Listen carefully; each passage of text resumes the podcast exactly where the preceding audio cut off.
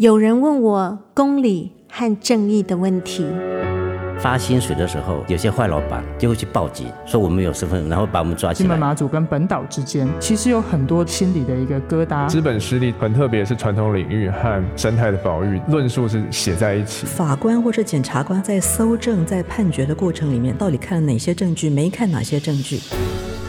历史创伤、族群记忆、生态环境，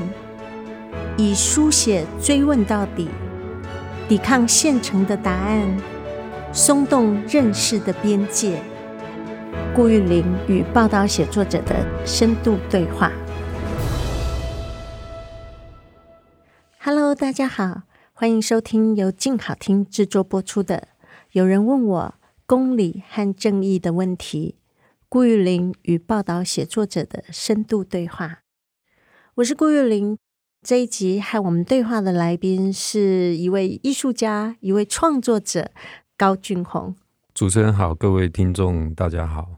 高俊宏在这几年其实陆陆续续创作了很多，都是一再的走入山林的文学作品。从二零一五年出版了《群岛艺术三面镜》的系列三书，然后到二零一八年《横断记》，其实就已经锁定了大报社。再来到了二零二零年的拉流斗坝，等一下，我想高俊宏会跟我们解释一下什么意思啊？你自己要不要先谈一下，为什么会沿着这一条不断的返回山林的路，用脚来进行你后来的艺术创作？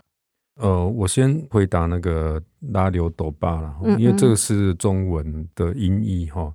那泰雅语事实上是叫的用斗坝哈。那的用的意思，它是那个河流，河流的意思，哦啊、对河流的意思。然后、嗯、事实上，它还有一个更深层的一个含义，哈，就是它是一个、嗯、像是一个攻守同盟，或者说共同体。嗯、那也就是说，过去的泰雅族人基本上比较是以一个河流的流域作为类似于一个准国家的一种范围，哈、嗯。嗯那拉流斗坝它是大豹群、大豹溪跟大豹社的复合的这个意思哦。过去这一群人，事实上他是泰雅族的一支。嗯，根据口述，大概是两百多年前，他们分别从那个南投或者说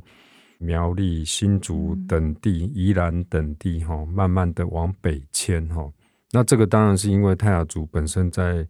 它的山里面的生存空间的不足。所以他必须被迫要往更平地的地方移动。那这个更平地的地方，来到了三峡这个地方，事实上是我在看，是当时整个泰雅族群里面最接近汉人，而且最接近台北城的一支，然后，所以他们的生存相对是非常复杂跟危险的，哈。那后来，嗯，你事实上顺着去梳理这个族群的命运跟他们的历史，是跟大报社事件有关吗？什么是大报社事件？好，大报社事件它基本上的定义哈，应该是从一九零三年到一九零七年左右哈，也就是说，相对于今天来讲，大概是一百多年前哈。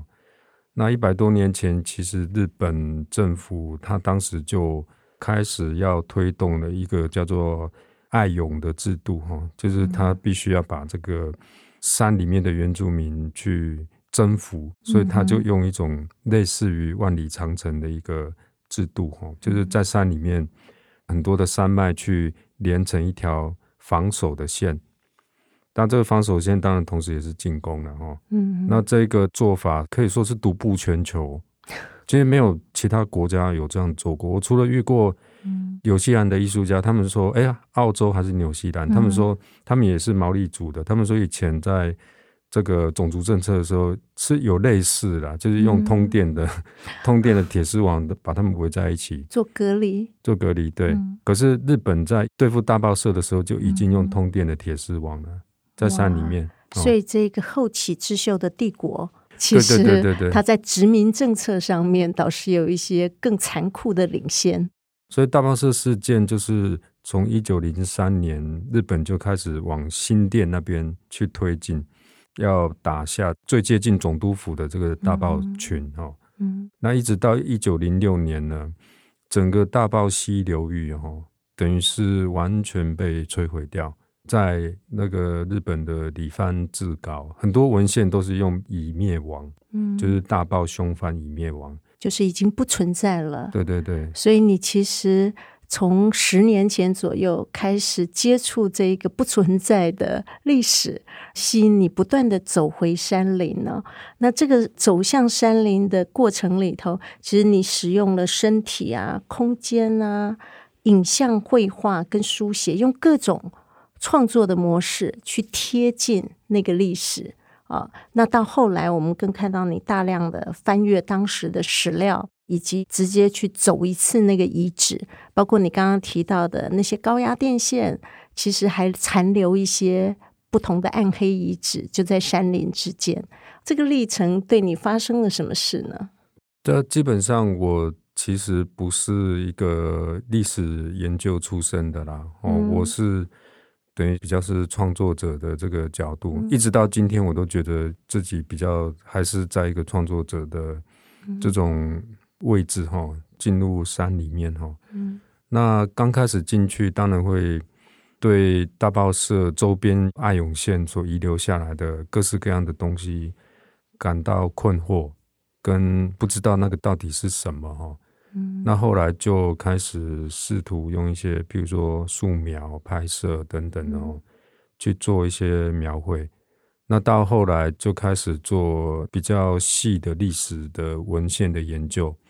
那历史的文献研究之后呢，事实上我觉得影响我最大的是这个整个之后跟鱼族对话的这个过程。鱼就是剩下的鱼族，对，当时以为灭社了。可是你在寻找的过程里头，一开始是找爱永线在山里头，显然寻线你也找到人了，就是你刚刚所谓的鱼族。那这些鱼族散落在桃园那一带，你要再多说一些这个接触吗？好，对我自己来讲是很振奋的哈，或者说很高兴，是说我不是一个只是纯粹研究文献哦，或者说纯粹做一些。素描等等的哦，而是能够真正去挖掘，或者说跟这些鱼族做对话哦。那一开始，当然我是不知道还有鱼族的存在，嗯，我只知道说大炮社事件有几个很重要的历史人物嘛，吼，像勒逊瓦旦吼，他当然也是白色恐怖被枪决的哦，嗯，可是后来不知道为什么冥冥之中有很多力量。力量交错起来哦，就有一天我就收到一封信，嗯，那封信是前桃园市的原民局的局长，嗯，叫做林日荣先生，他就其实他是用脸书回我啦，就是我在做大报社的研究，他就传给我说他是大报社的后裔啊，其实有点像触电呐，嗯，就开始一直往后裔那一条路去走，嗯，那这个前后进去到附近去的。部落很多很多次哈，那就越找越远，就是没想到这里也有，那里也有，然后山里面各个地方都有，一直到平地都有，所以整个预估起来大概有应该四五百个鱼族的数量上可能更多了，我没有真的统计过，但是就是有几个大部落都还在啊，那些都是被所谓灭村灭社之后，他们翻山越岭逃到另外一边，嗯。有一次在那个很遥远的一个村落，叫志纪部落哦，Ski 哈，事实上它就是在大堡复兴乡复兴乡里面复兴区哈，那个部落里面有一次族人就带我到一个丛林里面哈，就看到一个非常巨大的一个石碑，那个石碑是已经很老了，正面是刻着叫“自力更生碑”，嗯哼，这什么意思呢？自力更生碑就是这一群后裔自己自力更生活下来，那个碑有点像那个雾社事件的那个余生那个碑，嗯、可是那个自力更生碑是日本人把大报社打败了以后，叫大报社的人居住在现在的那个自治部落，然后在一九二零年代强迫他们做水田的耕作，在山里面做水田哦。然后强迫他们去开出一条那个水圳，整个开完以后，立了一个碑，就日本人叫他们立的，嗯，上面就自力更生，叫自力更生，就是你们自己要种米，自己去养活自己。嗯、可是这个是一个全台湾都在发生的事，而且它是一个划时代的，就是说把台湾的原住民从游牧的族群，从能够翻山越岭的族群，因为他们以前是种旱稻。嗯是，他可以带着旱稻到处去种，可是，一旦水田形成了以后，他就变成了一个农民，嗯，所以他变成一个定居者，他变成了可以去征兵，他变成必须要缴税，所以整个彻底纳入日本帝国的这种经济的系统里面。也就是游牧民族事实上是不好控制的，因为他行方不定。对，啊，那但是让他们改变了他们的经济作物。从旱稻变成水稻，那这个水田就把他们留在原地了，就没有办法再挪动。啊，那所以自力更生事实上也是一种控制的手段。是没错哈，但后来就是说找到了很多鱼族哈，那我认为是我自己在可能二三十年的这种创作的生涯里面哈，影响我最深的这一两年，就是我跟很多鱼族见面，然后。去找到他们的这一刻，我觉得是，很多的意义都被打开了。就是为什么要做创作，为什么要书写，为什么要做研究，这些的意义都被打开了。就是真的有这一群人，他们让我发现说做这些事情的重要性哦。那是因为横断纪出版了以后，有一天我在那个南澳，就接到一通电话，我不认识他，然后他就说他是。大报社的后裔，然后他说他看到横断纪之后，他就哭了。嗯，然后他就说他希望我们一起来重新找回大报社的历史。嗯。那我其实真正在等待的就是这一刻。嗯，那这一刻也真的就发生了。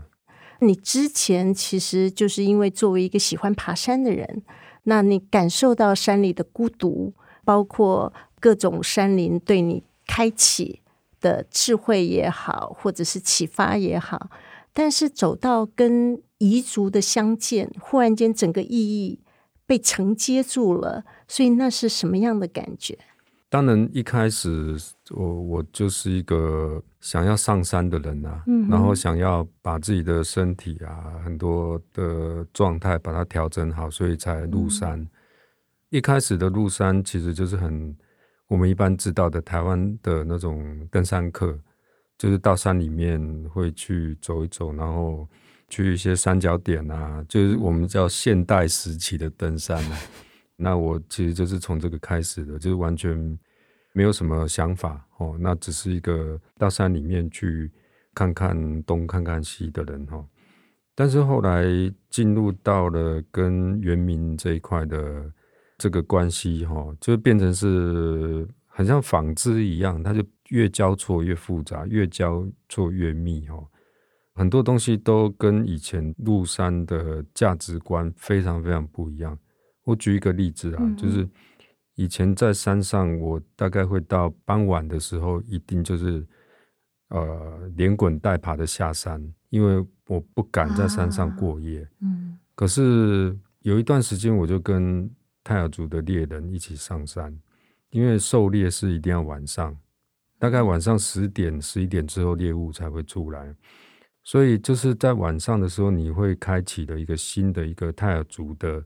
关于夜间的森林的一个观点。那那个其实就跟我如果没有接触这一块的话哦。我自己在山上，可能到晚上，脑袋里面全部是类似模型啊，或者说类似那种山 魈、海怪之类的，就你没有一个价值的系统在那边。但是后来我跟泰雅族人上去几次以后，我就觉得说，晚上的山是另外一个生物的世界，然后它跟过去那种刻板印象很不一样哦。嗯，所以类似于这样子的。观点呢，都一再的改变了。我过去只是一个登山者，嗯，然后纯粹就是为了上山而上山的一个状态，很不一样。嗯，但是如果说到现在跟泰雅族的这个对话里面，哈，因为大报社毕竟是被灭社，然后，所以它等于是目前蛮指标性的，就是在台湾的原民领域里面要重新爬起来的这个很指标性的一个例子。所以我们在几年前就成立了一个叫泰雅族大报群族裔后裔协会哦，那个是应该台湾第一个用一个群来设立的一个协会。那这个目的就是要把泰雅族大报群的人找回来，然后一起进行一些文化行动，嗯，包含说重返这个部落的旧的空间、旧的遗址哦。在书里头，其实你也有提到了很多现存的这些大报社人，因为灭村之后，他们经历一个很长期的失语，他们好像消失了一样，分散到各个地方去，包括我所居住的桃园八德哦，那他们分散在各个地方，但是没有被辨认出来，他们其实就是大报社的族人，因为已经不存在了，这种跟祖先的断裂。跟自己的历史的断裂，使他们长期处在一种压抑跟禁制的状态里头，一直到你开始翻搅这个大报社事件，所以一个两个这些人就开始出现了。你写了一些这些幸存的族人们非常具有他们的主体的叙事，好比说有人也参与了，也是在白色恐怖时期受到了政治迫害。那他们也曾经想要在政治上头有反抗的行动，或者是有一些泰雅妇女，他们是用编织来回应他们的传承。那你要不要再多说一下？你在这过程里头留下什么比较难忘的记忆？事实上，据我在部落里面的询问，哈，反而大报社事件对他们来说没有那么大的。记忆点，因为那个都是他们的阿公、曾祖父辈的，他们大部分都只有听说过他们的祖先跟日本人打过仗，嗯。然后到底是怎么样的内容都不知道，知道的都不多哈，可是对白色恐怖，他们的记忆都比较深，可是他们基本上都比较难说出口哦，特别是在甲板山前两年过世的林昭明老先生哦。他也曾经被关过了哈，他们基本上就是总头目的家族的后裔哈，总领袖然后。那再来就是我们一般知道的德兴瓦旦，那这个也是同一个领袖的家族的成员被枪决哈。我就记得有一个族人跟我讲说，五零年代的这个复兴区的山上都在抓人，嗯，然后当时好像原住民改编了一首歌。好像有一首歌叫童谣吧，就是一二三到台湾，台湾有个阿里山哦，他们就改编成一二三到台湾，然后后面就是在嘲笑蒋介石，对，但是那五零年代啊，对，哇，然后他们说那一段时间山里面都在抓人，嗯、都在找说到底是谁传出来的这样，嗯、那有很多的冤案，有很多的这种错假的案子哈，导致于说他们后来都不太讲这件事哈。就是山地的精英真的都被抓走哈，嗯、那再来就是说，有些人的他们上一辈也参加过高沙义勇队哦，嗯、也去南洋打仗哦，所以他们跟国家之间的关联是非常复杂，嗯、然后很多千丝万缕，以至于说他们基本上都宁可选择沉默。嗯，对，那没有事就没有事嘛。所以他们就大部分都安于现况，然后尽可能不发表意见。我觉得就是让自己活下来了哈。那这个状况一直到现在变得有点危机的状态了。比如说，我就遇到大报社的小朋友啊，他们是大报社的哈。那那个小朋友他们都不知道他们的这个群曾经发生过大报社事件，甚至于。他们也不知道说祖先是从大报那边过来的，嗯、哦，然后这个中间有很严重的断裂。好，对于一百多年前的大报社的灭村事件，在历史上的断裂，以及不知道祖先曾经在山林里头跟殖民主打过仗，但是在你的书写里头，其实重现了当时打仗的情形，就是说，不是只是一个悲惨的被灭绝的故事。其实我们看到的是这些大报社人，他们怎么样的英勇的捍卫自己，然后有谋有智。使用了非常多的策略，在他们的武器远远不足对方的状况之下，打了非常精彩的战役啊！而且你其实把一个灭村事件重新定义为这些祖先们保护家园的一个战役哦，那当然是后来武力的不足，所以被灭亡。但是那个不是完全被灭亡，他们是抵抗到最后一步。那至于你后来提到白色恐怖之后的失语，或者是曾经进入二战时期，然后也曾经被强制征兵，到后来战后镇压等等，我想是所有台湾人的共同经验。所以你在这个时间点进入，一方面你自己在补足这上面的历史资料，对于大报人来说，他们也是重新衔接他们跟祖先的关联。那现在这个阶段，我觉得是让族人发声、族人的声音为主的阶段，因为前一个阶段很可能是我们作为所谓的外人然后研究者啊，可能是汉人知识分子，行，反正在旁边帮点忙这样子啊。可是我觉得把一些东西可以跟族人分享或者讨论了之后，族人事实上是都有发酵。就是他们会从里面去发酵更多他们自己本身就有的历史的知识，然后本身就有的部落的口传，所以我觉得这个是一个等于是说族人的诠释又重新在做更深的一个深化。我举一个例子，就是说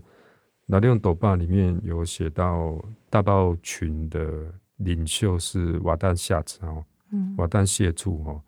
那族人其实都有回来再重新再讲，就是说更深入的形容瓦旦夏子的长相，更多细节会出来。比如说有后裔就说，他们过去的总头目呢是身上有很多毛，然后 好像脚底板非常大，嗯因为他们都没有穿鞋子，所以演变成脚的抓地力很强。就很多细节都从这里面长出来，还有包含说。他曾经是在清朝末年，他被绑到这个三峡三角涌那边，是好像快要被杀了，有点像是被变成是人肉的那种贩卖品这样。那后来被一个通事救走，这些细节都是后来主人做口述跟补充的。所以我觉得现在这个阶段，当然就回到以部落作为主体，嗯，来推动往前的运动。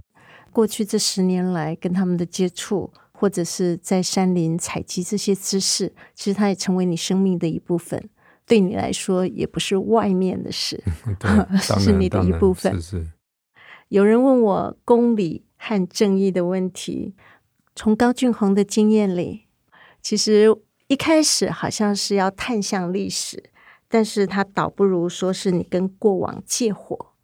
而这个火光是照亮了现在当下的处境。你一开始是要探索这些已经灭亡的大报社事件，但是你却无意中催生了这些后裔的新的集结，然后让他们重新开始。所以高俊宏从死亡入手，却迈向新生。非常谢谢你。好，谢谢主持人，谢谢各位听众。感谢各位的收听，请持续锁定由静好听制作播出的《有人问我公理和正义的问题》，顾玉玲与报道写作者的深度对话。我们下次见。想听爱听，就在静好听。